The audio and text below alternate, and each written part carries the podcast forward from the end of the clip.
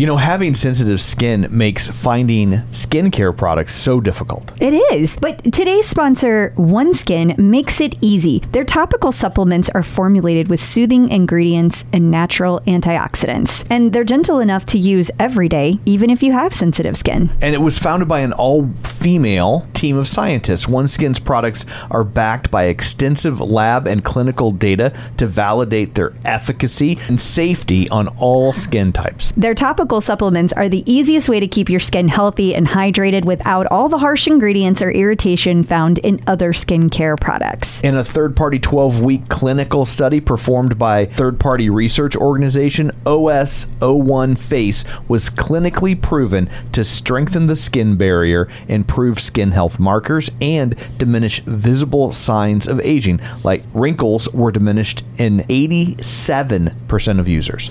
OneSkin is the world's first skin longevity company. By focusing on the cellular aspects of aging, OneSkin keeps your skin looking and acting younger for longer. Get started today with 15% off using code TCO at oneskin.com. That's 15% off oneskin.co with code TCO. After your purchase, they'll ask you where you heard about them. Please support the show and tell them we sent you.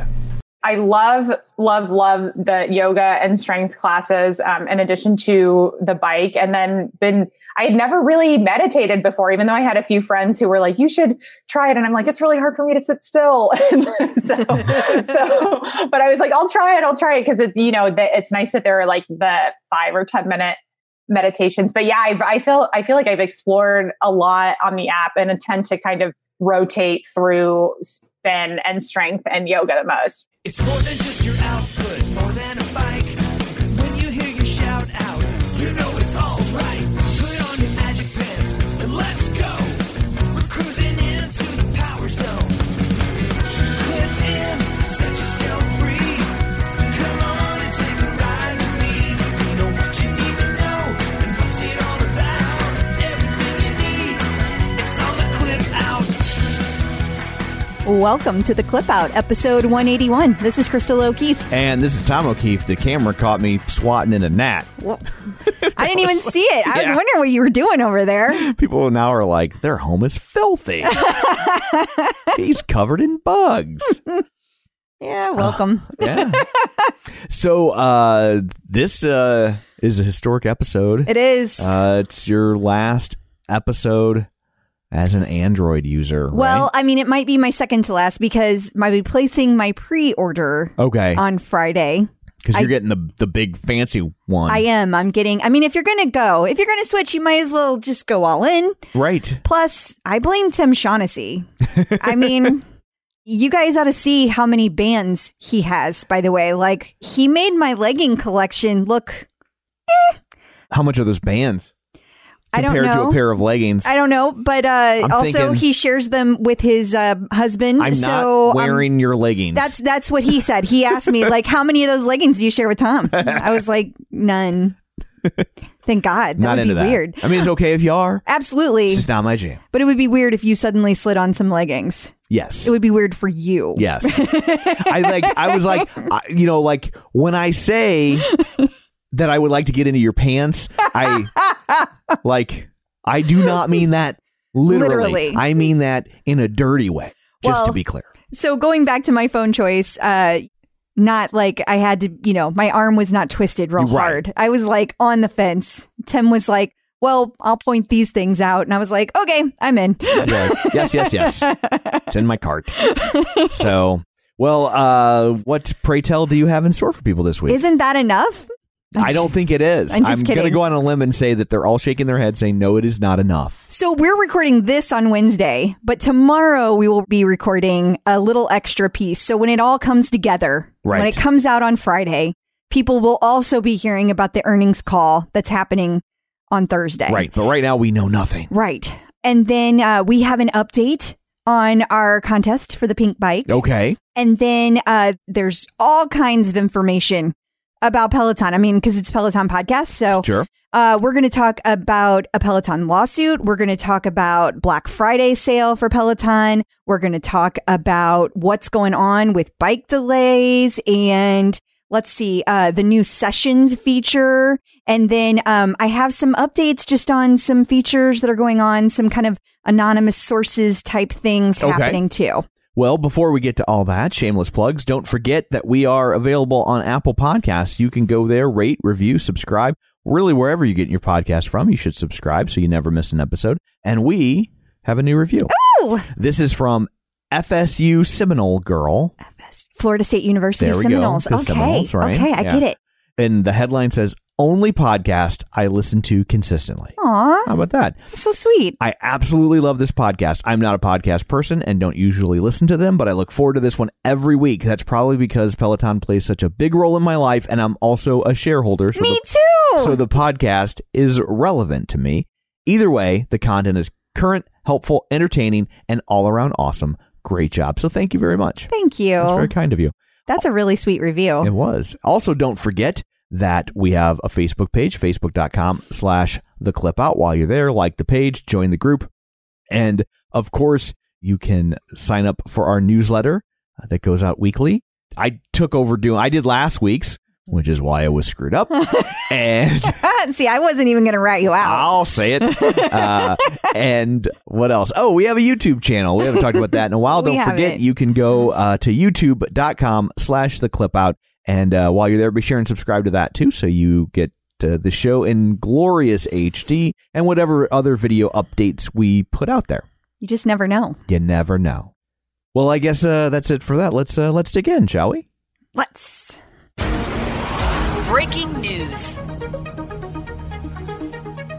People might remember a while back, a law firm was going around searching for people to jump on board with this class action lawsuit. I remember. Because classes were purged and people were promised classes, and now classes are lesser than, and they're mad.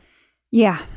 Did I recap that? They weren't promised. You said it correctly. That's what their claim is, that they were promised classes. Yes. And now there were fewer classes because of the music lawsuit. And so how dare you, and give us some money. Yes. So we have some advancement, not in the class action lawsuit, but in another lawsuit tackling the same subject matter that was running parallel to the class action lawsuit. Yes, exactly.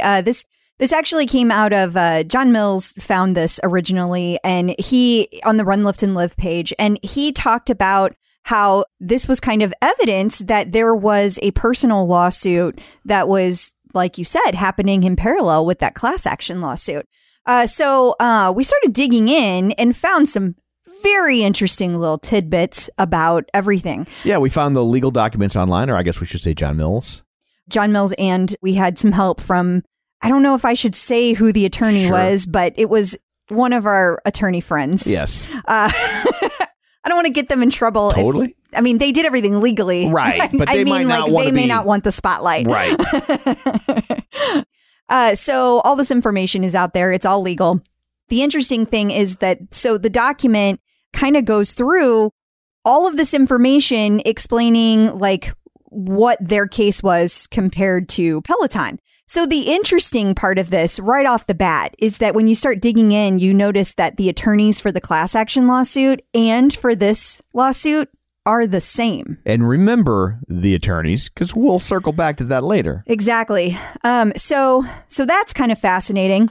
Then a big reason that this even became public and it became searchable is because Peloton tried to redact the information in the suit. Right. They wanted to kind of get rid of this saying that how many songs had been included, how many songs were taken out, and they lost that motion, right, which is actually what kind of brought all this to light. Yeah. So then another interesting thing is that the big piece that Peloton lost on was the term ever-growing. At some point in their advertising. Yeah, in their marketing, they referred to their ever-growing class library. And so when they had to remove classes, they're saying that, well, that's not ever growing anymore. Right. And so that, in fact, it was shrinking. Yeah. And Peloton tried to come back and say that it was general puffery, which, believe it or not, is an actual legal term. Yeah. How about that? And then the judge said no. So that did not work out for them. Okay, so then we get to the part where, okay, here's how it all came out, the settlement. The plaintiff was awarded, I believe it was $253. Yeah. And then a $96,000 in attorney fees, and then $8,000 in costs against Peloton. So why is that interesting? Well, it's interesting for two reasons. One, there were only 6 months that occurred. So it's the cost, the damages, if you will, is 6 times $39. Gotcha. Because that's the time period that the catalog was not ever growing. Okay. The attorney fees are a joke. And Peloton tried to argue those down, but they did not do a good enough job. I mean, I don't know what they said or didn't say, but when I say didn't do a good enough job, that's based on results. They did not win that motion. Exactly. Yeah. So according to the judge, they did not do a good enough job. And then I don't really know what the $8,000 in costs against Peloton are, but that's kind of interesting because, like, if that really goes to the attorneys, if it stays with the attorneys, that's fascinating, right? And that could further their class action.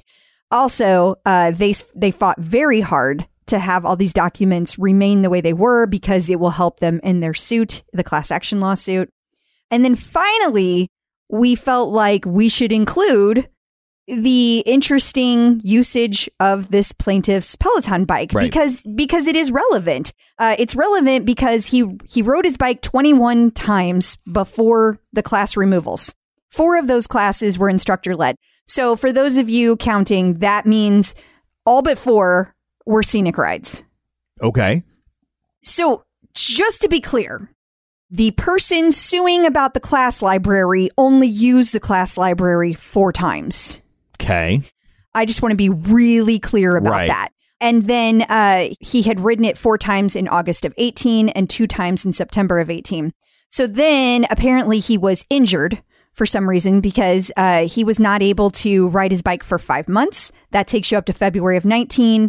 And then when he attempted to resume riding his bike in April of 2019, that's when he saw a difference in classes. And he could not find a class that interested him. And so he has ridden it 2 times in June of 19, 1 time in July of 19, and he has not ridden the Peloton bike since August of 2019. So questions that we have remaining, will it affect the shareholders because we have the earnings call tomorrow? Right.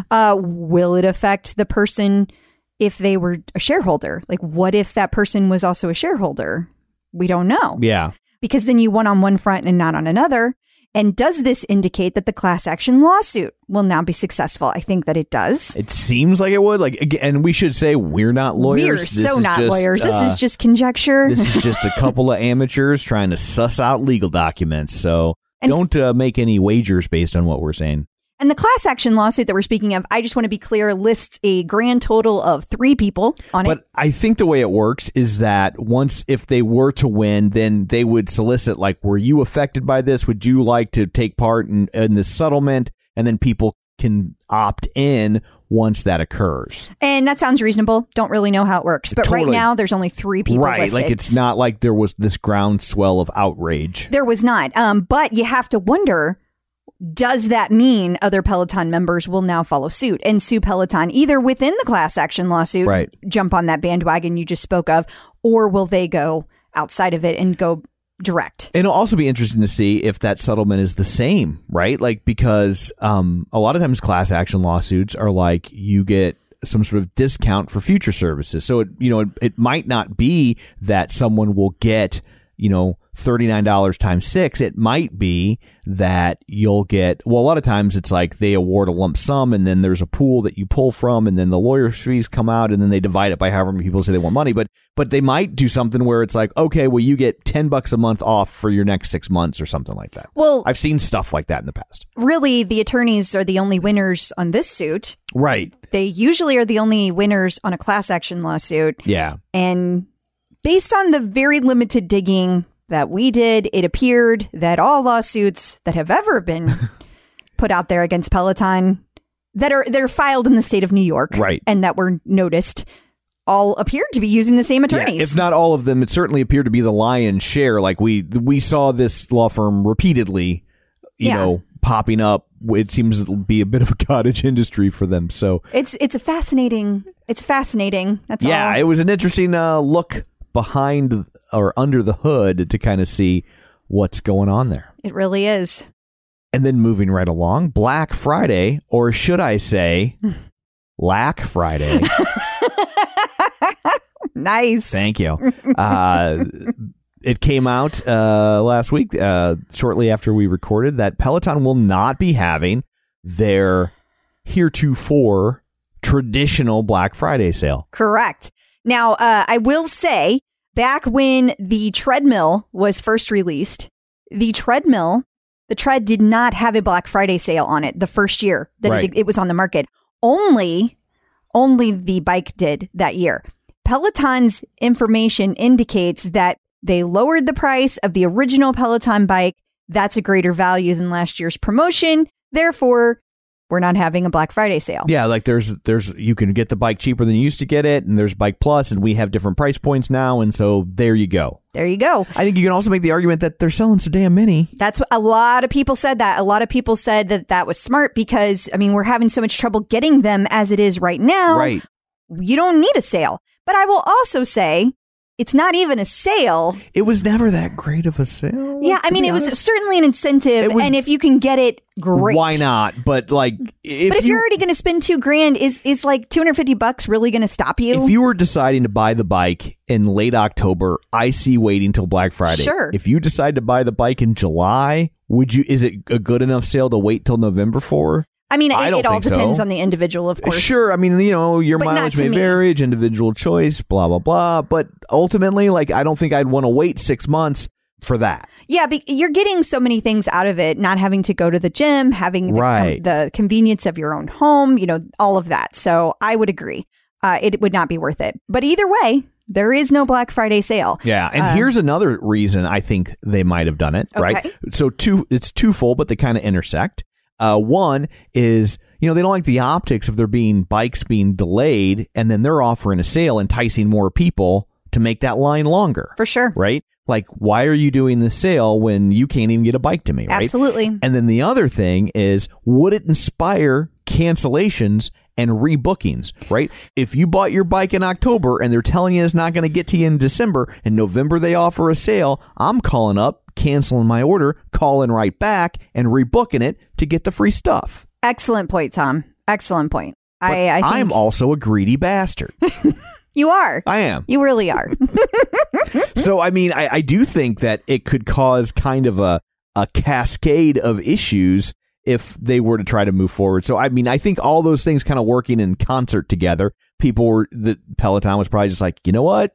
I do want to point out also that the note from Peloton that was included in the article we just showed, it only called out the U.S. and Canada. Right. It did not say there would not be a Black Friday sale in any other country. Now, I don't know whether there will or there won't, but I'm just telling you. Also, we don't know if that's going to include clothes or not, like if it'll be in the boutique. They have kept those separate in the past. They've had such a tough time keeping things in stock this year. I have no idea where they're going to land on that. And also, like, I honestly don't know, is Black Friday as big of a deal in Germany and England? Clue. Obviously, they celebrate Christmas. Of course. But I don't know if, like, they've turned it into this retail Super Bowl like we have. I truly do not know the answer to that. Yeah, so. I think that there's definitely a difference in culture and how we spend money. That there is, for good and for ill. Yes. And then we don't have him on the phone anymore, but John Mills had an interesting article while we were talking about bike delays. Yeah, he did. And actually, it's the same article we talked about last week, but he noticed something. It's been added to the website now. Okay. The article pointed to something. It refreshed, and now it's on Peloton's website that says the bike delivery time, so your regular bike, okay, 5 to 10 weeks. Okay.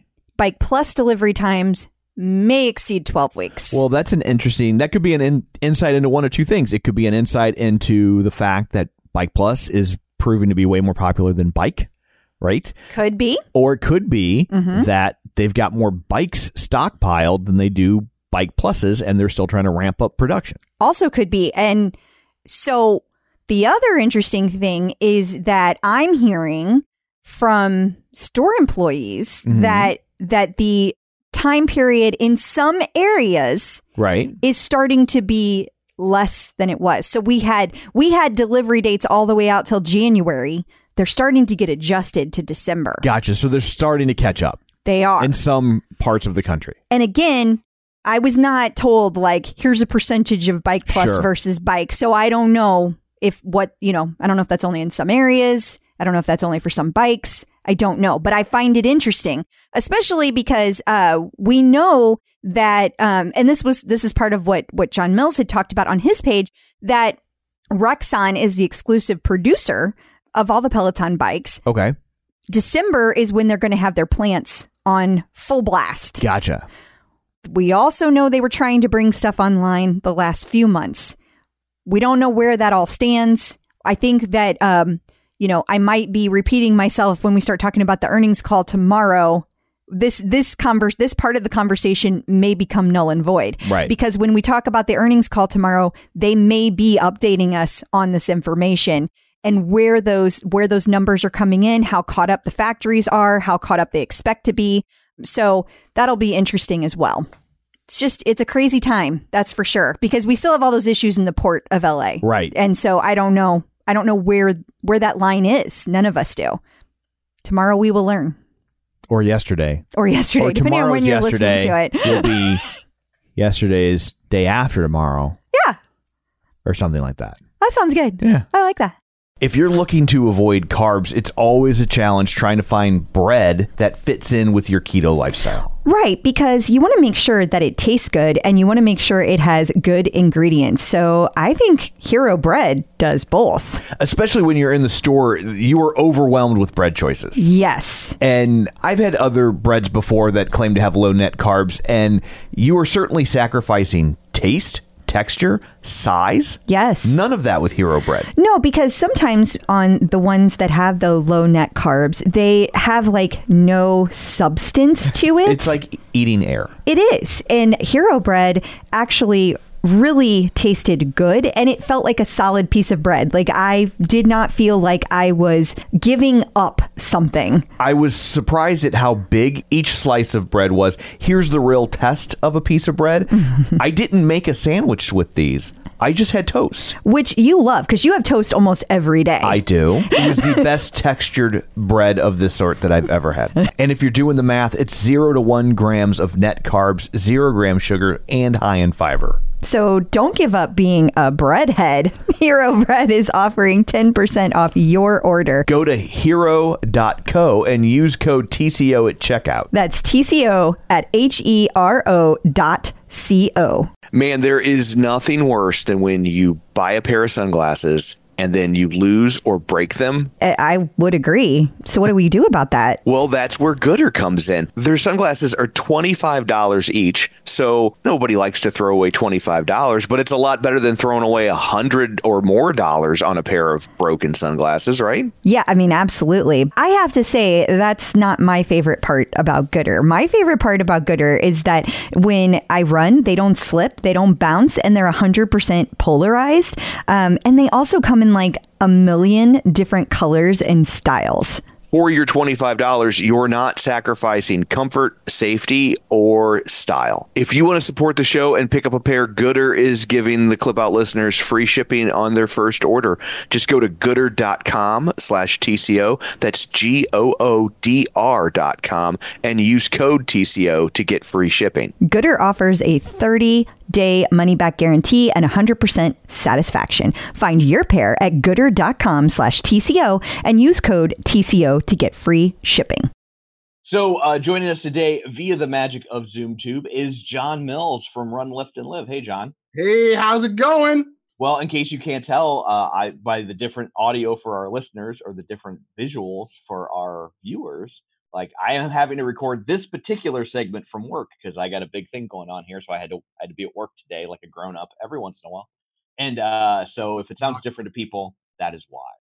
So you just hopped off the earnings call. So give us the scoop. Well, so their guidance was 1.32 million total connected fitness subscribers and total revenue for the quarter of 720 million. They beat the Connected Fitness subscribers slightly. They were at 1.33 million.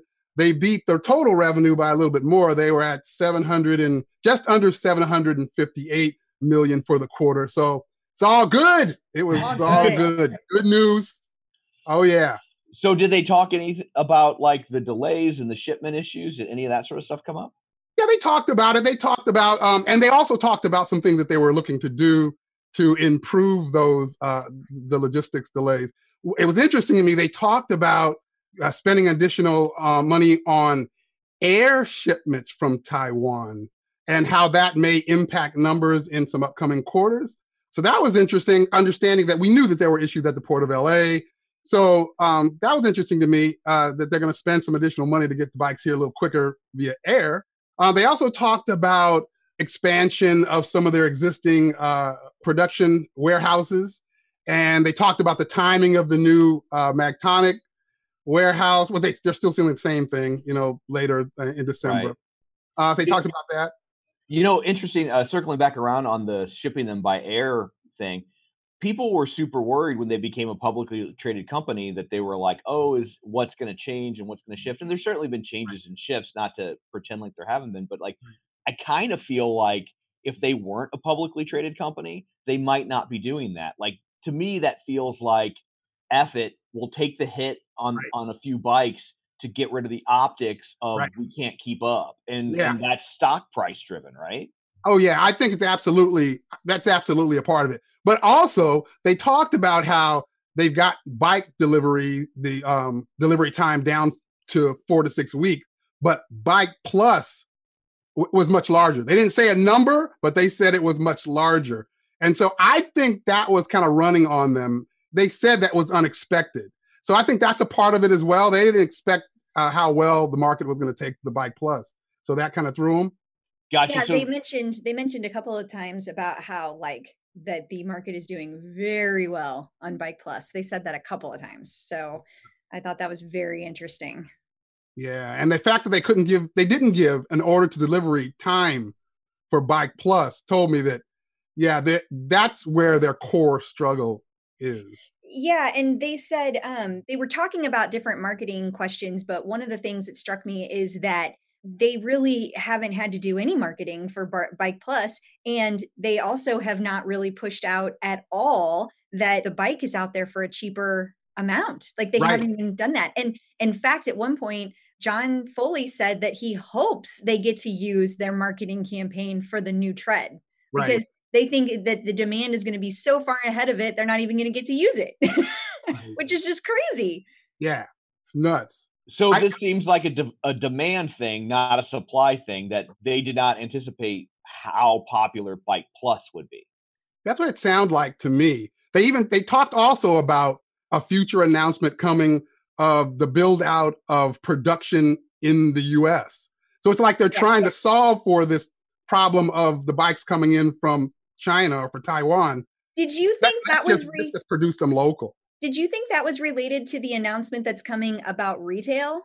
Yeah, see, I don't know. Maybe, I'm not sure. So they alluded to there's something big coming with retail. It's going to be different. And retail is going to continue to play an important part. And apparently, I think this is right. Very, very quickly. We're going to be hearing this announcement, whatever it is, because I've heard rumors that the tread is going to show up in the showrooms as early as November 9th. And they said that it's going to be there by Thanksgiving. So based on that, based on the fact that the showrooms are going to play such an important part of the tread being sold, and then there's this thing being built out in the US, somehow it's all related in my head.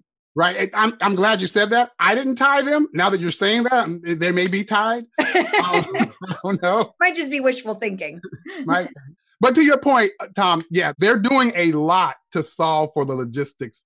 I expected to hear more of the analysts kind of like hitting them on that and them kind of talking to it like, yeah, we got to, you know, and feeling the pain of it in how I was hearing it. But I didn't. It sounded more like, yeah, there's a lot of demand. Yeah, we're solving for it.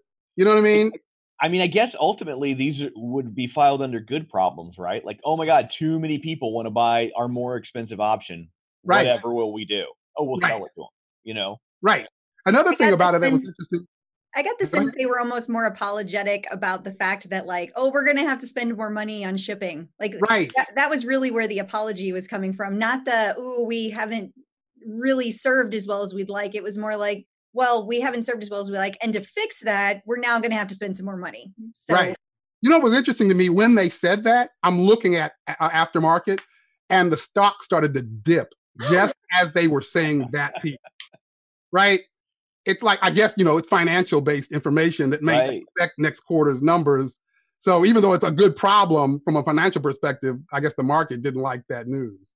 And speaking of the aftermarket, I know it's not the way you were looking at it, but the program that they're going to have where you take the bikes back, I thought it was also interesting that I wonder if you're talking about the same thing I was, because I thought it was interesting. They were like, oh, well, so many people ended up keeping their bikes. Like, we couldn't even get the stock that we thought that we were going to get to start this program because everyone kept their bikes. The way they spun that, they were like, people just bike pluses and they decided to keep their old bikes. I was like, no, they didn't. No, they didn't. Sold them to somebody for $1,700. Yeah, like, it's what you offered wasn't high enough. And so that's they just put it on Craigslist.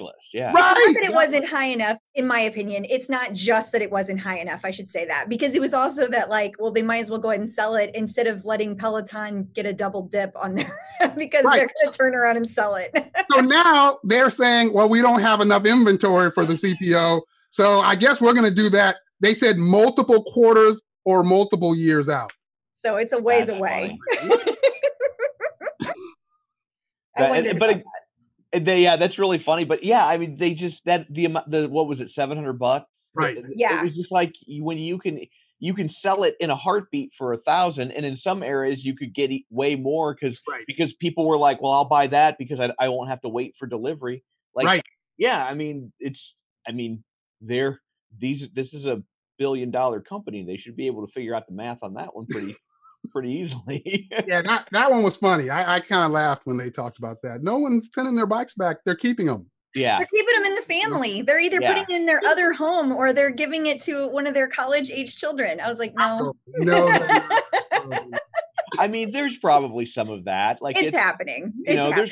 There's probably, like, when you get a new fridge and a new refrigerator, and now you're like, now this is the beer fridge. Some, there's probably a couple people that they got a beer Peloton, but by and large, no. They would. It's too easy to sell. It is too easy to sell. It's not a hard thing. Like, there's been times when we've had things around the house, and we're like, "Should we sell this?" And we're just like, "I don't want to deal with too much effort." But the Peloton, we were like, "This is going to take 10 minutes." Like, yeah, of course we'll sell it. Right. You know what else I found interesting? What's that? Last quarter, they said that they had a guidance for this quarter that their churn rate was going to be under 1%. This quarter, the guidance for next quarter is churn rate is going to be under 0.9%. So basically, less people are going to be saying, forget this Peloton thing, cancel my subscription.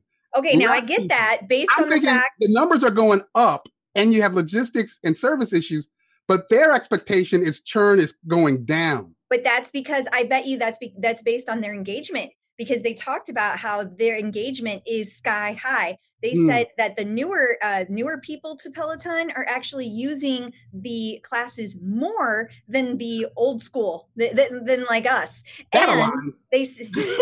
That aligns. They even said that those who have come on board since April are using it even more than what the people who were the newer users were. So I think that's where they're basing their churn. I thought their numbers were always nuts on that. Not them. I know the numbers are right.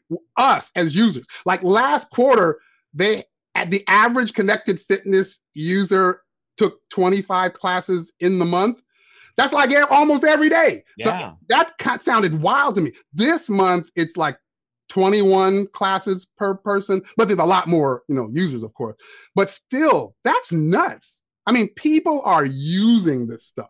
Definitely. Yeah. Which is funny because, the argument you still see on internet, message boards, because I'm 150. It's 1997. Welcome to the 90s. But on comment threads. Did you post that on your MySpace? Yeah, I put it on my Friendster, actually. And, but still, like, the thing is, oh, it's a clothes hanger. You're never going to use it. And, like, you look at the metrics and, like, that's absolutely unequivocally untrue. Right. Oh, it's crazy. Yeah, the numbers are nuts. I it's wild. And I also have to. Oh, go ahead. I was just saying, who had a gym membership that went 25 times in a month? Yeah, not Never. Me. That's going to be. I'm not saying the guy's not out there, but yeah, there ain't many of them. Yeah. I just wanted to also point out that we have some other things to look forward to. More verticals coming, more class types, more class content, including the foreign languages. And I have a feeling that we were right on our prediction that it's going to be like some kind of Spanish or Latin languages are coming next. I don't know why. He didn't say that, but I just felt it. I felt it.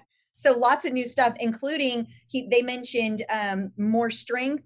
They mentioned that's still the fastest growing. They said that yoga, and they also said, look for new instructors. They've been busy in that area, in particular overseas. We have called one German instructor, but I think there's more coming. And they also said there's going to be lots of lighting changes in the studio, which I found interesting. It's like, how do you mess with the cycling studio? You can't make it brighter in there. Like that's, no. Well, and they just built it. Like, so why do they already need to make changes? Like, what's that mean? Yo, and you know, now that you mentioned that, I noticed that on the call, John Foley did talk about how they're doing different things with camera angles, and they referred the analysts to Jess King's last Jess King Experience ride. So I guess they were already doing some new things that they consider to be innovative. Well, we saw that with Kendall's movie ride. Yeah, I didn't take that ride, but I did take Kendall's movie buff ride. And like at one point, literally the camera came around behind her and she was like that. What? It was very cool. So yeah. I'm guessing they're incorporating more things like that. I know they had a lot of looked like smoke and stuff. Like what's that stuff? Dry ice. Looked like they had dry ice. Well, just in the image of the Jess King. Whatever. Yeah, just dry ice is, you'll hurt yourself. Yeah. Whatever the appropriate equivalent of that is. It looked all smoky, for Halloween. Yeah. Oh, that's good stuff. So anything else big and exciting from the call, or is that kind of the highlights? Well, one last thing, I guess. Sure. They talked about, they didn't talk about this. I read it in the PDF that they put out, that the prediction is that this coming quarter, so October, November, December, they're predicting revenue for the first time over $1 billion for that quarter. Wow. For one quarter? For that quarter. I missed that. That's crazy. Yeah. So also, I think we need to point out that you were almost dead on all your predictions. I was close, right? That. Yeah. That was very close. It's scary. Yeah, I keep putting these predictions out, hoping that other people will put them out, and then I could brag, but then no one else puts them out. So then I can't say I won. Well, you're winning to us because look at how many people you're telling. You're telling your whole group, and then you're telling all the listeners. So that's a lot of people that you're telling that you were right. So we decided we're not even going to try because we know you got it. And now someone's going to do it. I'm going to lose. It's like when we were trying to predict the bike plus cost. And I was in 10th place. And I was like, Price is Right, $1. $1. And then we did a competition on CPO bike price, and now we're not going to know for years who won. Years. Now I got to remember these numbers for years. And then it'll be so long, you'll actually have to adjust for inflation. You'll be like, well, it's $1,600 in 2020, but now it's 2028. And a decade. I can do some funny math and then make it so I win. There you go. You really are a stock market analyst. No, if you look at the numbers this way, I was right the whole time. Yeah, it's like my ex-wife. So, anywho, I guess those are all the highlights. We hit everything. I don't want to rush anybody. No, I think that's it. I think those were the highlights. Awesome. Well, then I guess we will let you go. Thank you so much once again for joining us. And until next time, where can everyone find you? You can find me on Facebook at my Run, Lift, and Live page and my Run, Lift, and Live group. You can find me on Instagram, Run, Lift, and Live, or at runliftandlive.com. Awesome. It's good to see you. Always good seeing you guys. Bye. Bye. New content. We will now have sessions on your Peloton. Yes. Are you curious what that means? Not overly. Okay. But the listeners might be. Oh, okay. So a session is kind of like a hybrid between a class and an encore class. Okay. So what it does is it takes a class that has already gone live. So this is only for on demand. It would not be possible to do with a live class. Kind of like we talked about before, with like you can't go back in time. Right. You can't be a time traveler. Sure. So an on demand class. My understanding is that this is typically for very recent on demand classes, at least during this beta version, because right now we're in a beta for this. Okay. So you click on an on demand class that's recent, and it gives you this option to go into sessions. What that allows you to do is it puts everything on hold for 5 minutes. Mm-hmm. Anybody can now join your session. Okay. And anybody that sees it. It's like a waiting room. It is a waiting room. Yeah. And in fact, you wait there for everybody to start at the same time, and you get a fresh leaderboard. So let's say you wanted to hang out with your friends and all take a class at the same time. You just hop on your bike or your tread, because it's available on both, and you start a session. And everybody can be there at the same time. You have your own leaderboard. You are not competing with anybody else. Of course, you don't get any shout outs because it's not live. But who cares? You're with your friends. You're hanging out. You can go high five crazy. Yeah, it's a lot of fun. I did it the other day with total strangers. And it was on Maddie's marathon ride. Marathoner ride, which is Halloween ride run. Gotcha. And we will get to that later. Okay. But it was fun. Even though I didn't know those people. It was just a tiny little class. It was five of us in the middle of the day, randomly, all high-fiving each other and cheering each other on. It was nice. Oh, that's cool. Yeah. That's a neat little tweak. It is. And it's probably great for people that like work together or things like that. Yeah. Or like if you wanted to take an anniversary ride together or, just a special celebration of any kind. I will also say that I heard from a little birdie that they're going to probably be using this as a beta version for about 3 weeks. Then they'll pull it. They'll do some tweaks and roll it back out. So expect that it'll be there and then be gone and come back. Maybe not even for everybody, or maybe they'll pull parts of it and put other parts back. But expect that in a few weeks, it'll look different. They're still tinkering. They are still tinkering. Awesome. A visit from the Peloton Prophet. Well, here's something we haven't seen in a little bit. That's true. A visit from the Peloton Prophet. Why, whatever could this be? Well, we've got some interesting things to talk about here. One is that a while back, we talked about how Peloton was going to pull the cadence sensor ability with Bluetooth. Okay. So I am hearing that that is no longer the case, that apparently the feedback came back. People are not happy. So now, at least for the time being, that is on hold. Okay. At the moment, that is not going anywhere. Gotcha. So it had been expected to stay for like 6 months. Now there's no end date. We will see if that holds. Interesting. Yes. Okay. And then... Wait, and then... I know. What? No word from the Prophet for months, and now we get two? The Prophet is very mysterious. I see that. Can't control the Prophet. Yeah. That's what happens when you're an all-knowing being. Apparently.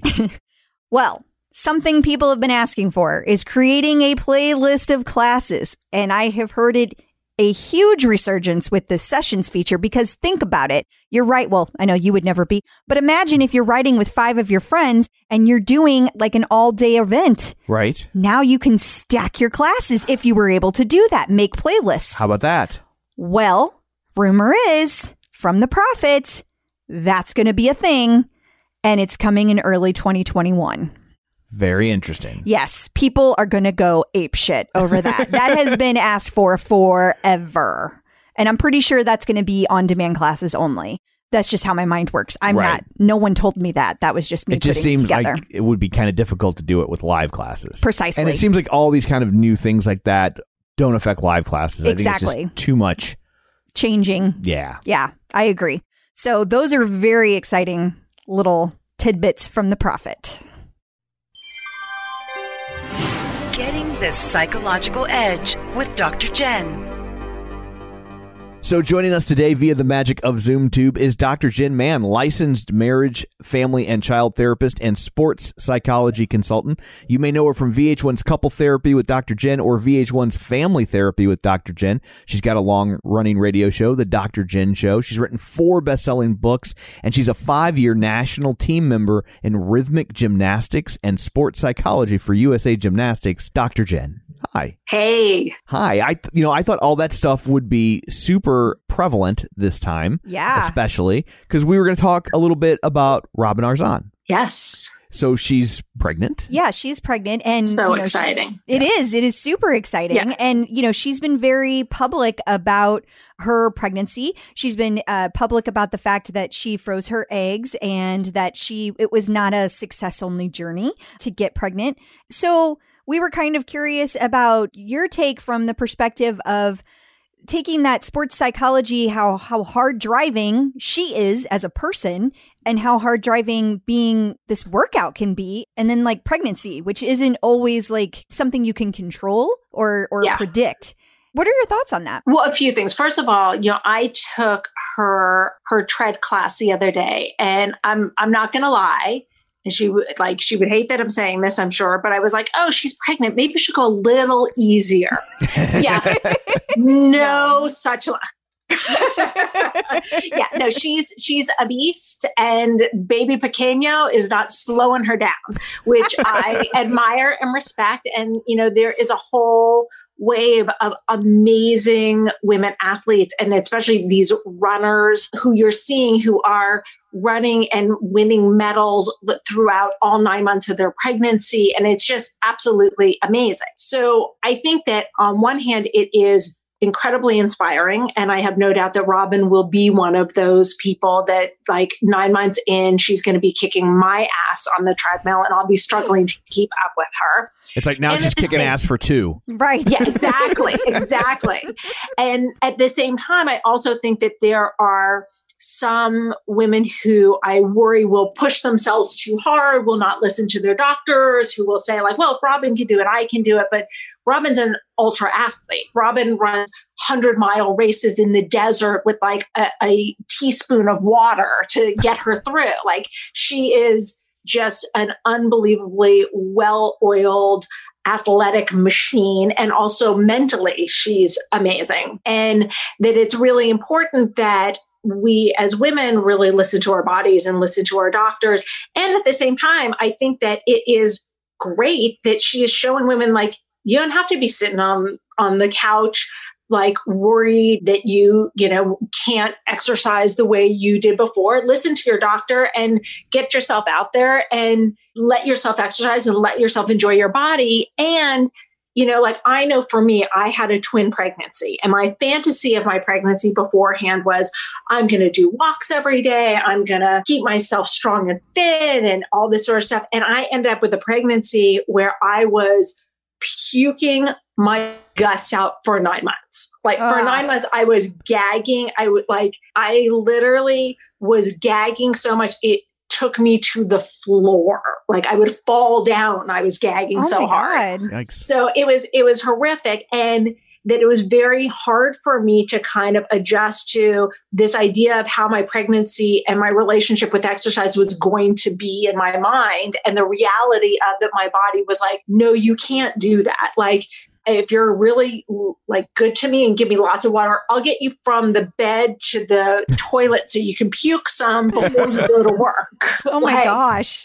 So, and a lot of that's just kind of luck of the draw, right? I mean, because, that's why I wanted to talk about your sports background, not just as a sports psychologist, but as an athlete, right. you go into that in good shape. Right. In great shape. Yeah.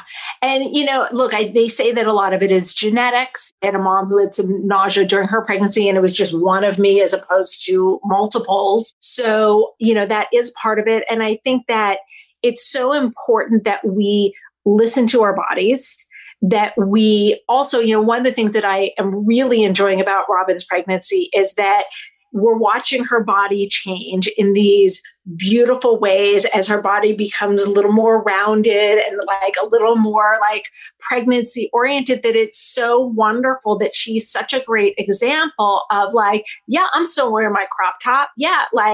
This is me, this is my body. And I think it's such a beautiful example for women to be able to embrace our curves and our bodies and our pregnancies. And I love that aspect of Robin being pregnant. Yeah, absolutely. Agreed. Yeah. Yeah. My dream is that Leanne will get pregnant with Ben, because my dream is that there will be a your Peloton baby that comes from two Peloton instructors. And that will be the next generation of Peloton instructors, these incredible athlete babies. Peloton is so thinking so far down the road, they're just breeding their own instructors. Exactly. That's my fantasy. Well, that would also be quite the photogenic baby. Seriously. Now, by the way, speaking of photos, have you seen the photo that Maddie posted on his Instagram? His most recent shirtless picture. I don't think I have today, but I think it was yesterday he posted it. You're just gonna say wow. Well, I always say that about Maddie. Maddie's a good-looking guy. Let's see, Maddie. I'm sitting right. Yeah, he's a babe. He's a total babe. I mean, like I'm friends with him, so I may be a tiny bit biased, but I don't. There's no bias when you see this picture. It's just like, oh my god. Wait, is this the one? Is this the one in the jean shirt? Yes. Yeah, that's a good one. Yeah. Would you like to see, Tom? Sure, why not? Sorry, Tom. That's airbrushed. I don't know. I don't think so. I don't think the picture. I think they're actually painting those onto him. You think those abs are painted on? Yeah. I don't know, Tom. I could grate vegan cheese on those abs. I think if you use those abs, it would automatically not be vegan, because last I checked, he is made of meat. Yeah. I mean, we all are. We all are made of meat. But it's pretty with that. Well, on that note, where can people find you until next time? People can find me really on Instagram, looking at pictures of Maddie, and also on Twitter and Facebook and Snapchat at Dr. Jenn Man, DrJennMann. That's 2 N's on Jen, 2 N's on Man. Checking out the competition. John Mills over at Run, Lift, Live had another interesting thing that he came across. Yeah, and I also got this information from somebody else. Apparently, this was only for people who were VIP members, at least initially. But there's another collaboration. This time, it's Hydrow and Fabletics. Okay. And so people who were Fabletic members, who were VIP, they got this offer first. It was a deal on buying the Hydrow. So then I guess they put out this information saying that the Fabletics will now be designing and producing all Hydrow apparel, and that Hydrow's trainers will exclusively wear Fabletics within all content. So that's very interesting. Yes, it is. And they say that 73% of the 2 million VIP members are working out more than 3 times a week. So Fabletic members are working out.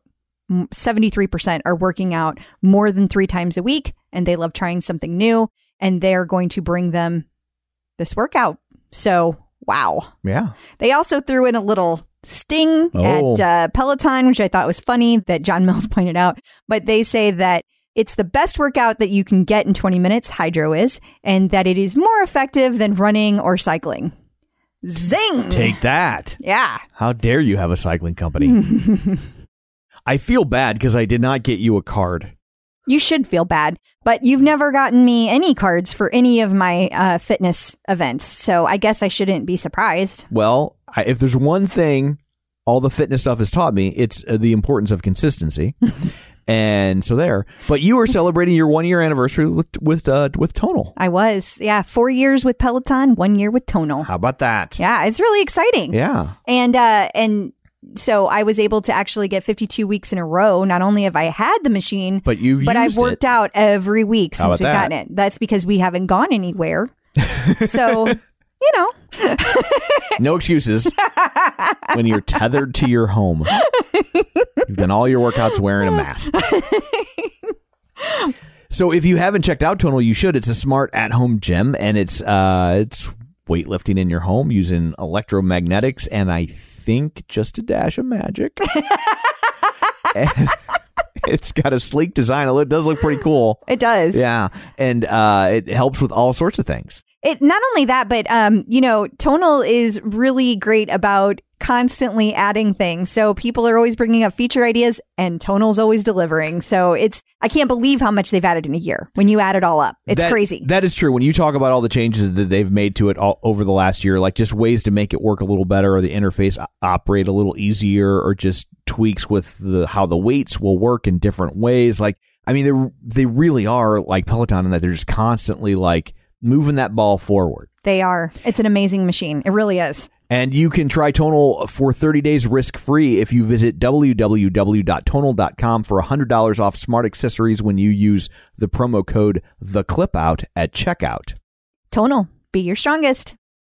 Well, if you needed any more proof that Crystal was about to get an iPhone, they made an update to the Android app that's only on the Android app. Yeah. How you like that timing? They finally. Yeah. I know, right?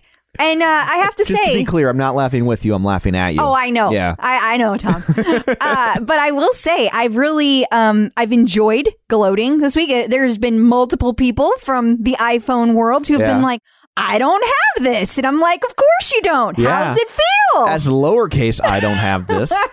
Just to be clear. So what are we talking about? We are talking about new filters only available on Android for now. I'm sure it's going to be there real soon, like within days, maybe by the time this airs. But at the moment, there's two new filters. One that is called Not Taken by Me. That's right. Not Taken by Me. Okay. And then No Weights. And both of those are in the cycling, specifically the no weights. That is key because if you are doing a specific set of classes, let's say you wanted to take, I don't know, all of Robin's Tabata classes. I think somebody used that as an example. Well, it is now you can filter. It's pronounced Tabata. Now you can filter by Not Taken by Me and get a smaller subset. So it's much easier to really hone in on what you have left on all of your wish lists of workouts.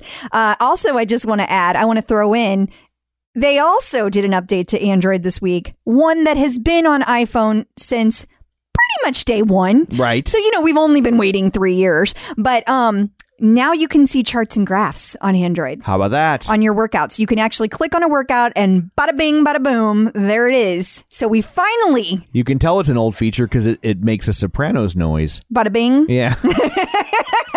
You always love the name of that strip club. The best strip club name in television shows was Friday Night Lights, The Landing Strip. There was another one you liked too that you got a kick out of. There was the Bing, and then there was another one. I can't remember what the show was, but you got a kick out of it. But it'll pop up at some point. Yeah, when you go to strip clubs, things pop up. Oh, geez. Peloton is reportedly sending out some free gifts to people. Yeah. So as you know, several people had a little snafu. They had all these dates lined up for October. And then, boom, they got these notifications. Just kidding. It'll be November or December or January in some cases. So they started sending out gifts to people saying, we're sorry, which was super nice of them. Yeah. But then... Peloton's just having a hard month. They just have too much going on. They're sending them out to all the wrong addresses. Like, everybody that has told me about this has the wrong address. Like, when you go in to look, it's sent to somebody else across the country. Like, this is clearly a mail merge gone awry. Like, somebody sorted on something wrong. So you may get your gift. You may not. I don't know. Contact Peloton. Tell them they messed it up and they'll fix it. They'll send it to you. Everybody who's done that. But take a look, because if you got one of these emails, check the address. Because it might be wrong. Well, it's like you tell your kids with gifts, it's the thought that counts. Keep telling yourself that. And if you were wondering what it is, it was a beautiful red stainless steel water bottle and a black Peloton trucker hat. In a really nice box. Very nice box. Yeah. Peloton in the news. So, you.co.uk. Yes. Or .uck if you prefer. You haven't ucked in a while. I haven't ucked in a while. And that's YOU. Yes. Just to be clear. Yes, I guess it'd be You Magazine. Pretty hard to get the domain name, just the letter U. It might be out there. I don't know. .co.uck. But they had an article about Leanne Hainsby. They did. All about, they talked about how she became a Peloton star, what she was doing before. It was a huge feature and a very big deal. This magazine is quite large in the UK. Gotcha. Very, very big deal. The website looks kind of like a GQ or something. Yeah, like the design is similar. It does, yeah. And of course, they have Leanne and Ben featured prominently. Look at that. Showing how they're the darlings of Peloton. And I don't know why they threw a Robin picture in there. Probably for the clicks. They were like, we got to figure out a way. Get the SEO. To get some Robin. Yeah. And it specifies she's a former lawyer. Maybe they thought Robin would sue them if she was not also featured. One of Leanne's many, many selfies. And then they threw in some Cody, too. Because why not? Why not? Yeah. And then a little Ben. If you say so. No, I think they, in all seriousness, I think that they were kind of like throwing little features in for the rest of the instructors. Like It was mainly about Leanne, but it was also talking about Peloton and all the instructors and how they came to be at Peloton. Gotcha. It was in comic book world, we call that an origin story. Yes. Yes. Well, that would be a different way to explain it in nerd world. There we go. Peloton celebrity sightings. We have a new Peloton celebrity sighting. We do. Yet another Full House cast member has joined up. Yes, DJ Tanner. And whatever her real name is. Cameron Bure. Look at you. I know. Wait, is that right? It used to be Candace Cameron Bure, and now it's Candace Bure. Gotcha. Yeah. So, yes. I don't know why I know that. Well, actually, I do. I'm a huge Full House fan. You watch the show all the time. Yeah. And Fuller House, too. I've watched every single one.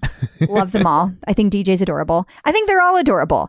So just to be clear, now we have all three of the main Full House characters from the Fuller House show. Right. All three women, all three leading women, they all have Pelotons. So we've got DJ, Stephanie, and Kimmy Gibbler. They're all part of Peloton. How about that? Yes. And just so you guys know, you are not alone when you cry on your bikes. This is mostly for the women out there. I've never heard of a guy. I haven't heard of many guys saying that this happens to them. But Candace Bure, she cried on her first ride. How about that? Yeah. There you go. And she put it on social media. She's not afraid. Good for her. Couple of rides, a ride and a run that you took this week that you enjoyed immensely. Yeah, I had to take a quick moment to express my love for Matty Magiacomo, first of all, for his Halloween run with his alter ego, Mara Thonner. Okay. If you have not taken that run, you need to. I don't care if you don't have a tread. I don't care if you don't want to run outside. Like, just listen to it, watch it. It is so freaking funny. I mean, if you need a laugh, and who doesn't? 2020, am I right? Just take this. You cannot take this class and not have a good time. It's perfect. It's Matty in drag as his alter ego, and he keeps the character so well. I honestly forgot it was him a couple of times. And I would be like, oh, wait, that's really Matty. You know, I had to remind myself. I had a great time. I smiled the whole time and I needed it. So. And then you also really enjoyed Kendall's Bon Jovi ride. I did. And speaking of crying on your bike. Yeah, I totally did. You know, here's the thing. My sister passed away when we literally buried her on my 13th birthday, and she was 6 years older. So she was very young. And so I'm old, and that means that back then we were listening to 80s music, and Bon Jovi was her favorite band. And I cannot tell you how many memories I have of laying out on the patio, because we did that in the 80s, and listening to the boombox on the back patio while we were laying out. And Bon Jovi was always her favorite. And every once in a while, I get to listen to music, and it's like I'm there with her. And this whole class was definitely that for me. And I bawled. It was a great time. That is not because it was not at all great. It was everything you want a Bon Jovi ride to be. Kendall did an amazing job. It was just very special to me for another reason. So definitely check it out. And then finally, Peloton dropped a holiday collection. They did all kinds of fun gifts. There were ornaments. There were scrunchies. There were Peloton towels. There were robes and on and on. All kinds of things, lots of bags, Oliver Thomas bags galore. Yeah. And then in the U.S., they all sold out really, really fast. The clothes especially. Right. There were a few clothing items gone. But you wrote this week on the website about a little life hack for people. Yeah, I saw some people chatting about this, which is why you guys should totally be in the Facebook group, the Clip Out Facebook group and the Clip Out Facebook page, because this is how you learn about things. And I love your little graphic here, Tom. Thank you. It's just amazing. I'm going to play it again. Okay. It's beautiful. It's beautiful both times. This is why, though. There are third-party companies you can use that you can ship from other countries. What is this one called? Reship. Reship. So you go to reship.com. You make this little profile. You sign up with them. And you can do this once, or you can sign up for monthly, depending on how often you want to do it. But anyway, it gives you an address to ship it to, and then it ships it to your house. So... because right now, if you wanted to go to Germany and go to Peloton's Germany boutique, you have to have a German address to put in. Right. So you can't just get around that. Now, some people, they have friends over there, but it's not a lot of people. It's not something that everybody can do. Has close relatives in Germany. Right. Yeah. Right. Or friends, whatever. And so, or that you even want to put that on somebody else. Totally. So this gives you a way to do that, even if you don't have a contact. So this allows you to shop in Canada and Germany and the UK. So lots of options. And if you go now, I'm pretty sure you even have time to still get it here before December. Now that is key, because as of this weekend, there were still lots of items left in all of the other stores. Lots. But if people start to figure that out, you're going to want to put a little hustle in your bustle. Yes. Checking in with the Peloton community.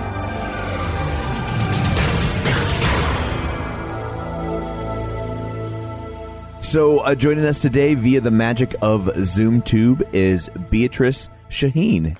Hey, how's it going? Good. How are you all? Good. I don't know if you're old enough to remember this, but did it drive you crazy when there was that company called Beatriz and they seemingly bought every company in the world? You remember this? There was a company called Beatriz? Yeah. And they bought all these food companies and stuff. And then there was this period of time where every commercial on television ended with just, "We're Beatriz." No, really? And nobody, all of a sudden, all these commercials just had "We're Beatriz" at the end of it, and you're just like, "What is happening?" They were taking over the world. Yeah. They were like the Google of their day. Yeah, it was really weird. It was so fascinating. No, I got a lot of. I think because I'm Princess Beatriz and I are very close in age, but I was born in February and I think she was born in August. People were like, "Were you named after the princess?" And I was like, and you're like, no, she was named after me. She was named after me. Also, her name is the English spelling of the name and mine is the Spanish spelling. So I was like, my first thought when you were like, it's the English spelling of the name. I'm like, how did they put a random U in there? Oh, yeah. They're just always cramming U's in words. They do. It's I've always wondered why that is, like color or humor. There's just just an extra U, and you're like, what is that doing in there? Totally. So yeah, Peloton. It's not often we go down a rabbit hole before we talk Peloton. I'm okay with that. I'm good with it. So how did you originally find Peloton? So I had been spinning and cycling before I knew about Peloton. And then my boyfriend and I were on a work retreat with his work out in Arrowhead. And I brought, shoes to go hiking and all of this. And I was like, oh, maybe I'll just walk by the little gym that they have. And I was like, oh, they have a Peloton. And I'm going to try it out while you're in a bunch of work meetings. And so after that, I was like, oh, this is great. I could totally see myself having one eventually. But I think a lot of people, I was a little, concerned about, the cost and the commitment to it, not necessarily doing the exercise, but just having it in your home. And then I think a lot of people, the pandemic hit. And I had a few friends that had it before the pandemic, my friends John and Michael, who were like, you are the perfect person to have this. And then my friends Zach and Leah also got it at I think a week into the pandemic. And then after that, I was like, okay, I'm pretty convinced. I think in the pandemic, I was like, I can't not have some form of exercise other than my yoga mat and some weights in the house. I need something to do cardio. And then I kind of, I bit the bullet, and it worked out for my roommate and my boyfriend. And then I talked to my parents about it, and they were like, it really sounds like you want one. You should probably get one. So where in the country do you live? I'm in LA. Okay. Mm-hmm. So yeah, you guys had a pretty strict lockdown pretty early too. We did. Yeah. It was the week of March, ending March 13th, I think everybody sort of felt this, like it started out like a normal week and then progressively got more and more intense. And I guess like so that Thursday night, the 12th, March 12th, I went to the grocery store with my roommate and my boyfriend, and we were like, oh, this is like the apocalypse. Like people are clearing out the equivalent of like Ralph's here, which I guess is like Kroger and other parts of the country, just like supermarket sweep style, like taking all the food and toilet paper. And then I went to work on the 13th, and then everything after that just shut down. And so I was like, okay, we'll got to figure out how to live 24/7 in a 2-bed, 2-bath apartment, which is crazy. I mean, it's just crazy. I mean, I know LA compared to like a New York apartment, you have more room, more square footage, even in a 2-bed. But like when somebody tells you like you need to stay in one place, I just feel like it's so much harder to stay in one place. It's you instantly rebel. But now I don't. Now that I've got to, I don't want to. Yeah. Right. And there's you have no concept of time, like for me, I was like, oh, is it Monday morning? Is it Friday night? Is it Saturday afternoon? I have no idea. I know. Well, and now it's like that with the seasons, right? We're like, I'm like, how are we talking about Thanksgiving? I know. Yeah. Where did this year go? Yeah. I know. Truly. Yeah. It has really been the strangest year of my life. Yeah. So I know a lot of people feel that way. I just, oh my gosh. Oh, okay. Well, so you just got your Peloton. So were you really active before you got your Peloton? I know you said you did spin, but like, was it on a regular basis, or were you like a sometimes exerciser, or how did that work for you? Well, growing up, I was really into dance. That was my primary form of exercise. I was just telling a friend yesterday, actually, I was like, I'm not good at team sports. Like, I was never into that. My sister played basketball. She's 5 years younger than me. She's like really good at basketball, like a really talented runner. And I was like, okay, dance is my thing. And so I did dance for a really long time. And then I did ballroom dance for like a year when I was learning like my quinceañera. And then after that, it sort of became like, okay, I have to pick between like dance, theater, and any sort of extracurricular activity. And I ended up going with theater. So then I sort of fell off of like my one thing that was making me really active. I wasn't super active. And then like in college, I was occasionally going to the gym because they had like a really nice gym. I went to UT Austin and they had two really wonderful gyms that I wish I would have taken more advantage of while I was there.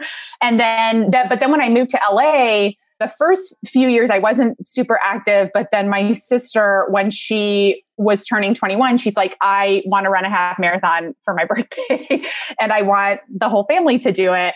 And I was like, I love you so much. You were the only person that I would do this for because I'm not a runner. And so then I started training with a friend who, you know, he ran all the time. And so he was like, oh, I'll help you. And we went to the park that was close to our house to train.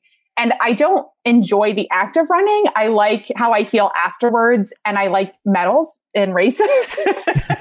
Oh, I thought you meant like Slayer. Yeah. Oh, yeah. I was like, yeah, she likes metal. Right on. Right. Yeah, good for her. But, so I did that, but I also have, my knees are not great. So I was like, okay, well, running isn't sustainable. We did the half marathon for my sister's 21st birthday. This was back in early 2014. And then I was like, well, I don't think I can continue to do this in this manner. So I have to find something else. And, you know, I had friends that had tried spin places. And one of my friend Leah, who she and Zach were ultimately like two of the people who convinced me to get the bike. At that point, she was like, oh, let's go to a charity spin class. And I was like, okay, cool. I'm down. And then after that, I was like, oh, this is really fun.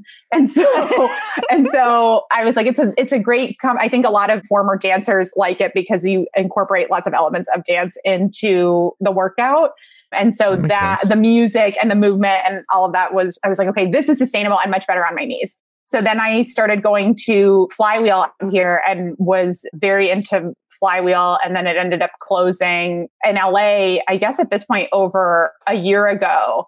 And so that was, I was like very active there and, you know, was doing that for a long time. And then, you know, was kind of doing other classes and found a great like local studio. But then with the pandemic, unfortunately, everyone, you know, had to shut their doors. Yeah. Yeah. Yeah. Wow. So I have a quick question backing up. You mentioned ballroom dancing, but what other kind of dancing did you do? I was doing tap, jazz, lyrical. I did ballet for a while. Yeah. And then when we were learning, and then when like I was learning my quinceañera dances, it was like a combination of like ballroom and tango and sort of all the more traditional dances that you would do in a ballroom class. Yeah. Well, then I would say, I will politely correct you. When you said you didn't do team sports, I kind of feel like that is a team sport. You know what I mean? Like you're dancing, you know, in synchronization with other people, like you got to work as a team to accomplish that, you know? Totally. No, that's true. I guess, yes, I guess a better description would be like, I'm not that sports with, I don't know, that are like keeping score and like you have to like, okay, make it like softball. I get why you make the distinction because it doesn't feel like it's competitive in the same way. Yeah. But because it's more judged than refereed, I guess. But sure. But I think from a team building and physical exertion standpoint, it's checking pretty much all the same boxes. Oh, that is true. Absolutely. Yeah. Because there's so much of working together. If you're not working together, I mean, I know I'm preaching to the choir here, but obviously, if you're not working together, then there's not a lot happening from a dance. Sure. Yeah, sure. That's very true. Yeah. You don't want there's like a person standing flailing in the corner. Yeah. Right. And as somebody who has like zero rhythm or ability to dance, like I can tell you, it's really important. Yes. No, that's very, very true. Yes, I agree. It's why she's not allowed to do it, nor me. So when we were talking offline, you mentioned that you work in TV production. So what does a production coordinator do and how did you get into that? Like, is that like something you are like, I want to be when I grow up? Like, I don't even know how that's, you know, I'm always fascinated by how people get into jobs. Yeah. So I can actually pinpoint the exact moment when I knew that I wanted to work in film and television. For my 14th birthday, my parents took my sister and I to the movies to see Lord of the Rings. My parents were always like very into television. Like we would always watch award shows and they like very much appreciate the arts. So I grew up appreciating the arts as well. And they were like, oh, let's like see this movie. It's going to be it's, you know, probably going to be nominated for a lot of awards. And then I went and I was like completely captivated. I was like, I don't know what I want to do, but I want to help make that. And it doesn't matter what it is. I just want to help make this thing that I'm so mesmerized by on screen. And so then after that, I like collected every Entertainment Weekly that came in the house. Like I was watching any award show. I was watching every sort of movie and television show that I could basically watch on the weekends. Cause you know, with school and extracurriculars, there's not much time to do that during the week. And sure. And then, you know, after that, I was like, okay, I tried to figure out, okay, what's my skill set? And how can I tie that into film and television? Because I knew nobody out here. And, you know, my parents are both, my mom is retired and my dad owns his own business and they're both like very business minded. So they were like, we support you in whatever you want to do, but we don't have any idea about, about what it takes to get into film and television. But we don't want to write you checks. They're like, so what? Let's like figure out what we need to do to like help you achieve your goal. And so then I was like, okay, that looked at like good schools and universities to do that. And then I was like, okay, well, I'm really organized and I like sort of anything revolving around logistics and making things happen and seeing things through from beginning to end. And so my ultimate goal, and I'm sort of doing this on the side, is line producing. So that's like the producers in charge of like logistics, planning, budget. And then, you know, sort of on my day to day, I'm a production coordinator in television. So that's like one of the tracks to get up to line producing, like produce some indie films and some shorts and all of that. And then production coordinator, though, to answer your question, because I feel like I kind of derailed. No, you're fine. No, this is great. Yeah. It is on that track, like in the production department to then eventually move up. So then I was like, okay, well, what's one of those tracks so I can start in the office as an office production assistant and then sort of move up that ladder to do that. And so we in production are sort of like the hub of the show or the movie or whatever project it is you're working on. Like everybody comes to you for everything, and you have all of the information. You have to make sure that people get it all. And I kind of like to joke that if people actually know what I do, then I'm not doing my job well,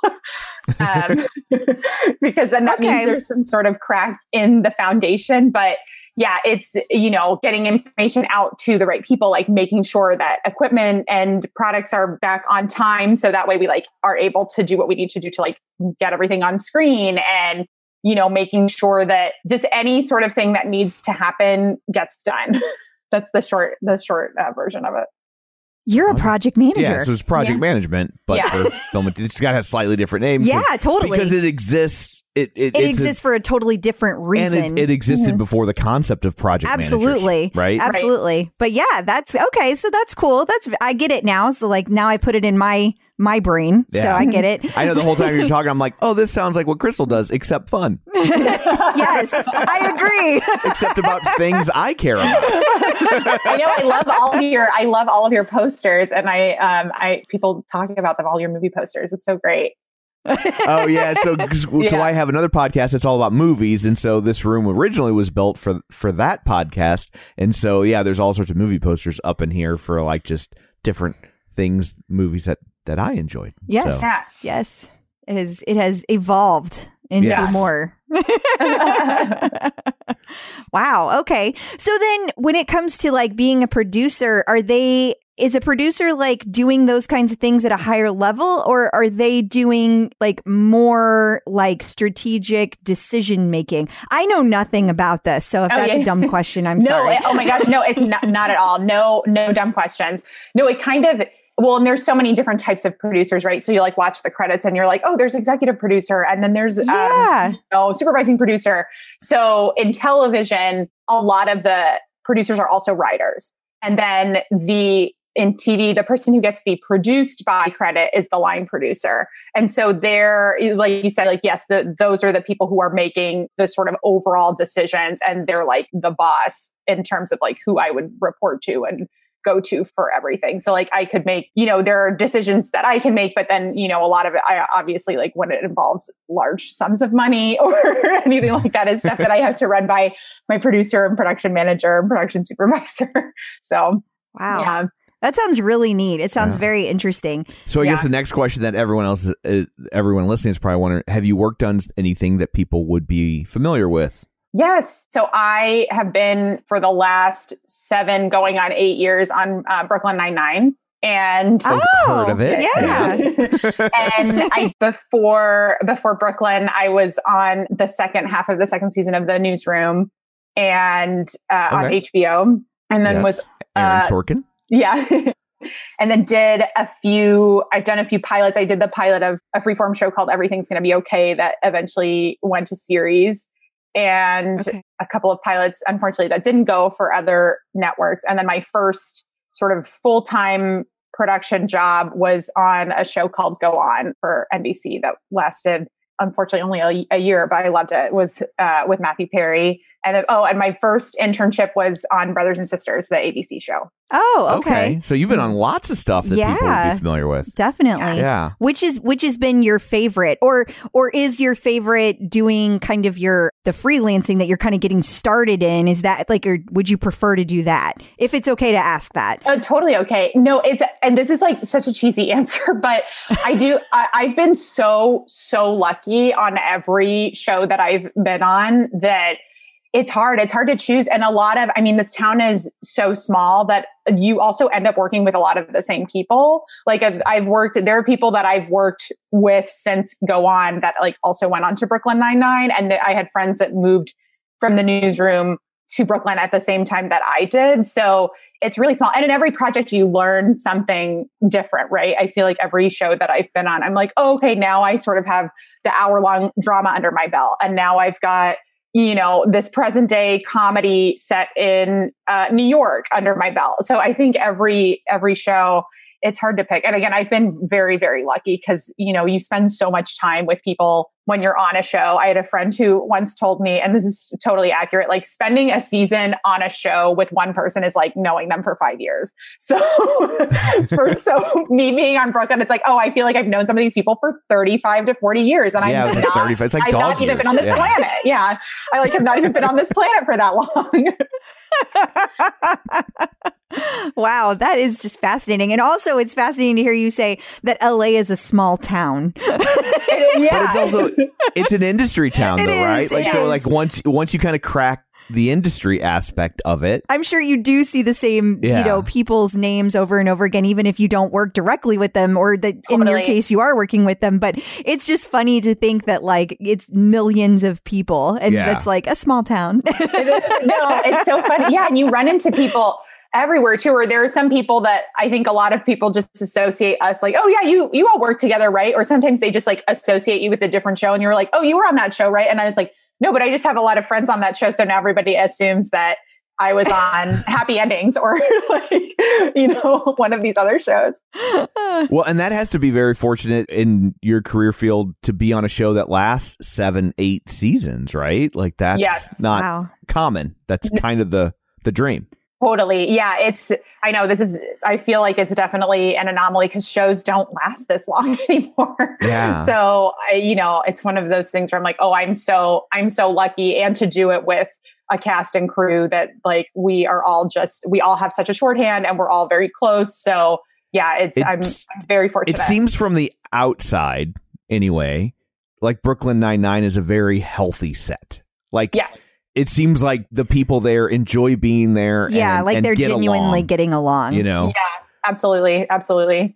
100%. It's not like moonlighting back in the day. Yeah, but I feel like I've been fooled by TV shows before. Like, I'll be like, oh, they all get along so well. And then later it comes out that, like, no, they were all arguing behind the scenes. Gary Berghoff was a dick. Yeah. Yeah. Like that's...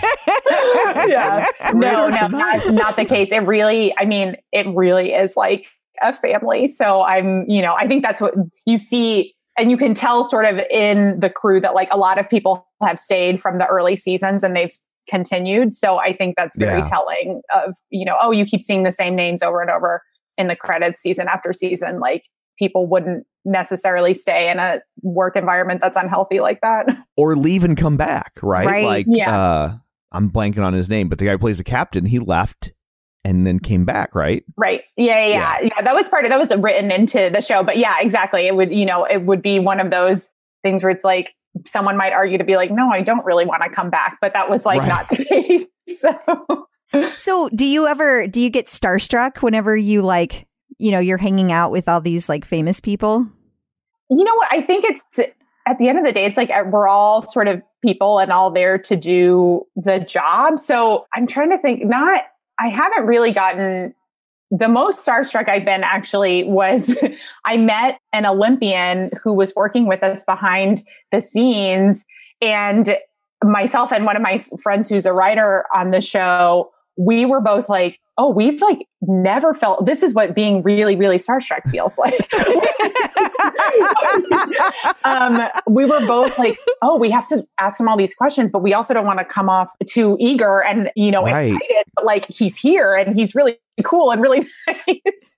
So I feel like I've been pretty professional and I feel like no one's really gotten me super, super starstruck. But yeah, and you sound like Tom. That's how Tom is too. I'm like, whenever Tom has had the opportunity to introduce me to whatever famous person, and I'm just like, it's like really hard for me to not be like, like dial it down.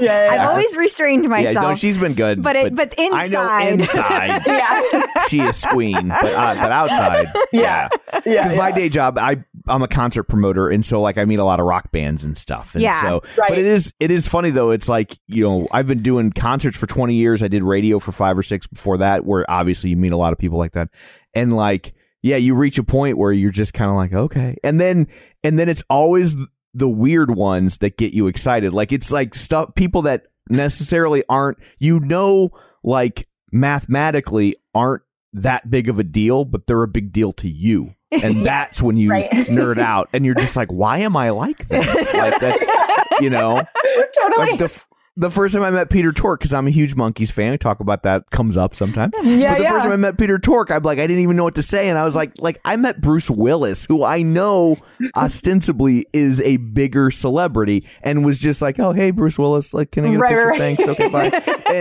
And no, you can't have all that stuff on your rider. But love moonlighting. Yes.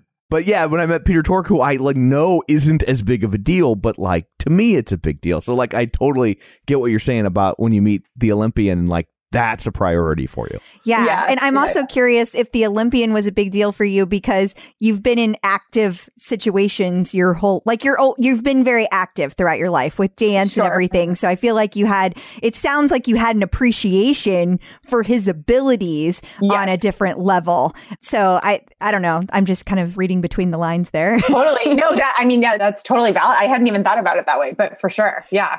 It's funny. I'm always telling. So Tom's youngest is very into music. Like he plays, I don't know, 3 or 4 instruments at this point. And like he'll try to explain things to me in musical terms. And I'm just like, dude, I got nothing. Like I hear what you're saying and like. Awesome. And I want to be really supportive. But like you start talking to me with like music notes and how to read a sheet. I have no idea what you're saying. Like, I have no I have no appreciation for it. I'm very proud of you, but I don't know how to think it's cool in the same way. On the same level, yeah. Totally. Exactly. Yeah. It's crazy. So what's the difference between the freelance stuff that you do versus the television stuff that you do? So technically, most people who work in television would be freelance because we all sign a contract for either a pilot or the season, and then you have to be invited back. So it's all basically any project that I would do since I'm not sort of working in the corporate setting is freelance for me. Okay. Oh, gotcha. Yeah. That would be a nerve-wracking way to live. Yeah. Doesn't that stress you out? It used to stress me out a lot more. And then I think like if I know something is coming to an end, then I'm like, am I ever going to work again? I feel like those feelings sometimes, but then you kind of, in a strange way, you sort of get used to it, right? It's like, oh, okay, if we end a season and we haven't heard if it's coming back, it's like, okay, well, you have to be sort of comfortable living and being uncomfortable for a little bit, being like, okay, well, it could be a couple of months before someone says that we're coming back for another season. And so, yeah, it's a bit nerve wracking, but I think, it's like that at a certain point too, you start kind of talking to friends and like seeing if there's anything on the horizon that's available and like letting people know that you're available for work after whatever you're on. And so it's still nerve wracking for sure. I mean, I've been working for almost 10 years and been in production for almost 8. So it's what I'm like, oh, I still get, a little nervous at that thought or that prospect. But I guess it's easier. I would assume like you have big name credits on your resume now to where you've worked at a very high level. That's got to make it easier to get the next gig, right? Yeah, it's, and then at a certain point too, because I'm a department head or co-department head, I'm also talking to other shows and other people like my contemporaries on different shows on the lot. So that sort of expands your network organically because, if you're both on the same studio lot and, you might need a favor, someone needs a favor from you, then all of a sudden, oh, okay, I have a new friend because like my equivalent at this other show, we're already talking about something. So yeah, it's sort of your network kind of grows a little more. And then, your reputation sort of precedes you. And if other people have worked with you, then they sort of pass your name along. So it's nice that like, in that way, the nerve wracking aspect of like, oh, am I going to hear about stuff kind of subsides because your network has gotten bigger. Yeah, totally. That's awesome. With all the COVID stuff going on, have you gone back to work yet? Has it fired back up or are you still waiting? I have gone back to work. Yep. I just finished that pilot. We just finished shooting that pilot earlier this week, and we are ramping up for another season of Brooklyn soon. So yeah. Very exciting. That's great. It is. Yeah. Do they have a bunch of like COVID rules in place, or is it kind of like pretty status quo? Or everyone's taking it really, really seriously, which is great. I also still take it very seriously. Like I don't really leave my house on the weekends because I'm like, oh, I'm going to work. And, you know, we have, I feel like all of the lots and everyone that I've come in contact with, there are, you know, teams that are put on different shows to ensure that like everyone's abiding by all the different guidelines. And, you know, we have to abide by state guidelines. And then like each studio also has their guidelines and training and things that you have to go through to make sure that you're ready to return to work safely. So yeah,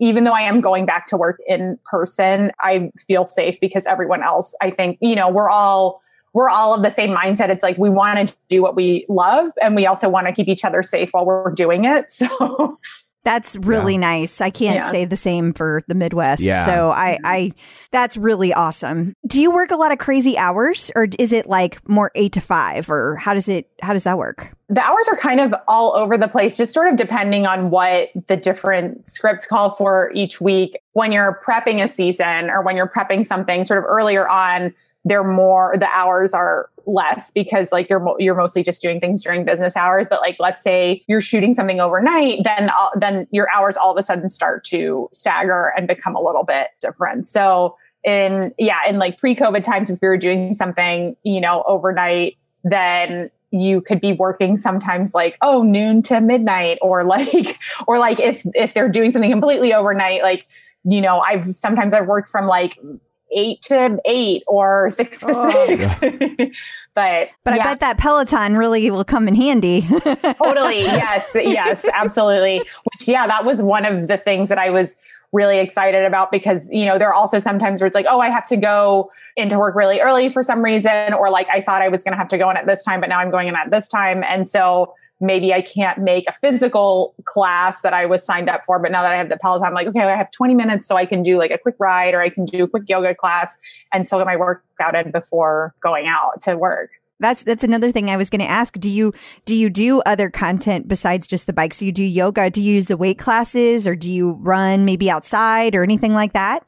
Yeah, I use I love the yoga and strength classes in addition to the bike. And then I had never really meditated before, even though I had a few friends who were like, you should try it. And I'm like, it's really hard for me to sit still. But I was like, I'll try it. Cause it's, you know, it's nice that there are like the 5 or 10 minute meditations. But yeah, I feel like I've explored a lot on the app and intend to kind of rotate through and strength and yoga the most. That's awesome. So what is your leaderboard name? Beatriz Loves TV. Fair enough. Yep. Yeah. Very on brand. Perfect. Yeah. That's perfect. Yeah. And do you have a favorite instructor? Oh, this one, that's tough. I feel like, you know, you kind of go, I feel like everyone has like, oh, I go to this person when I'm in this mood or this person when I'm in that mood. For spin, I think my two go-tos are Sam and Leanne, and Hannah Corbin too. And then if I want something like pretty high energy, then I'll do Robin. And then yoga, I really gravitate towards Chelsea. And my mom and I have done like a lot of Chelsea classes, like virtual or like apart, I guess. So like she'll get on the app and I'll do it too. And we both got shout outs from her. So that was really exciting. Oh, that's so cool. That's awesome. So I find it interesting that Sam and Leanne are some of your favorites because you live in America and those are both UK instructors. So that's fascinating to me. I haven't heard that come up a lot. I wonder if that's a time shift. That's what I was wondering. Yeah. Is it because the you know, you kind of, that works with your time schedule and then you grew to love them as well, you know? Yeah. Well, it's fun. I feel like a lot of friends too, who are also in film and television, like tend to gravitate towards them as well. I don't know. Maybe there's like something that we don't realize. Like, there's some subconscious thing that we're all like, Sam and Leanne, they're so great. That's fascinating. I wish we could do a study. Right. Yeah. Like, okay. I love their music and I love how they're so positive. I feel like they're just really good at, you know, getting people into a good headspace, and they're like very encouraging. And same thing with Hannah. I feel like Hannah Corbin, my musical tastes like really are in line with Hannah and Leanne and Sam. That is a new one. I'm going to have to add that because I hear a lot of people like groups of instructors. So like, for example, if you're a big Robin fan, like you said you are, you tend to be, if that's one of your go-tos, then a person might tend to also go to a Cody and an Alex. Right. And so that tends to be a trinity that I see a lot of. Or if you're a Matt Wilpers and you also like you're really into Christine. So this is the first time I've heard a Sam and Leanne and Hannah. So like I'm like, ooh, this is really fascinating. She's like a one-woman Facebook personality quiz where she's like, which Peloton instructor are you? Right, yeah. Except she's not secretly a Russian bot. Right. Yeah. I'm just laying it all out. Yeah. So do you have any advice for people just getting into the world of Peloton?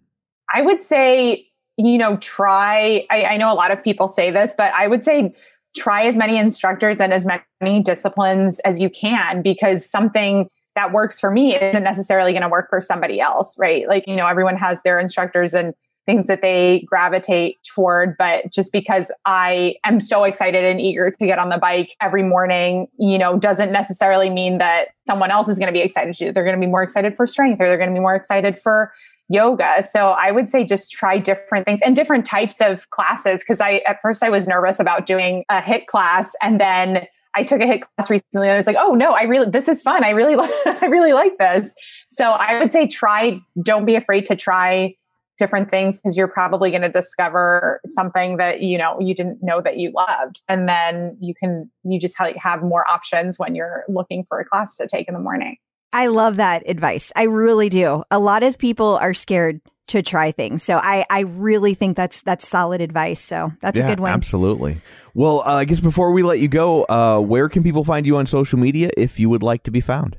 I'm really generally only on Instagram, and that's Beezus218. So BEEZUS218. And then on the bike, I'm Beatriz Loves TV. The B and the L and the TV are capitalized, but I think people could find me anyway. So awesome. Well, thank you so much for taking time out of your day to join us. We really appreciate it. Thanks so much for having me. So I guess that brings this episode to a close. What, pray tell, do you have in store for people next week? Another amazing interview. We will be interviewing none other than world-famous author. Best-selling author. World-famous best-selling author, Elin Hildebrand. Awesome. Yeah. So until then, where can people find you? People can find me at facebook.com/Crystal D O'Keefe. They can find me on Instagram, Twitter, the bike, or the tread at @ClipOutCrystal. And you can find me on Twitter at @RogerCubert or on Facebook at facebook.com/TomO'Keefe. You can find the show online, facebook.com/TheClipOut. While you're there, like the page, join the group. And of course, don't forget, you should check out our YouTube channel where you can watch the show and all of its video glory, youtube.com/TheClipOut. And swing on by the website and sign up for the newsletter so you get all the links and pictures and videos and stuff delivered directly to your inbox. So that's it for this one. Thanks for tuning in. And until next time, keep pedaling. And running.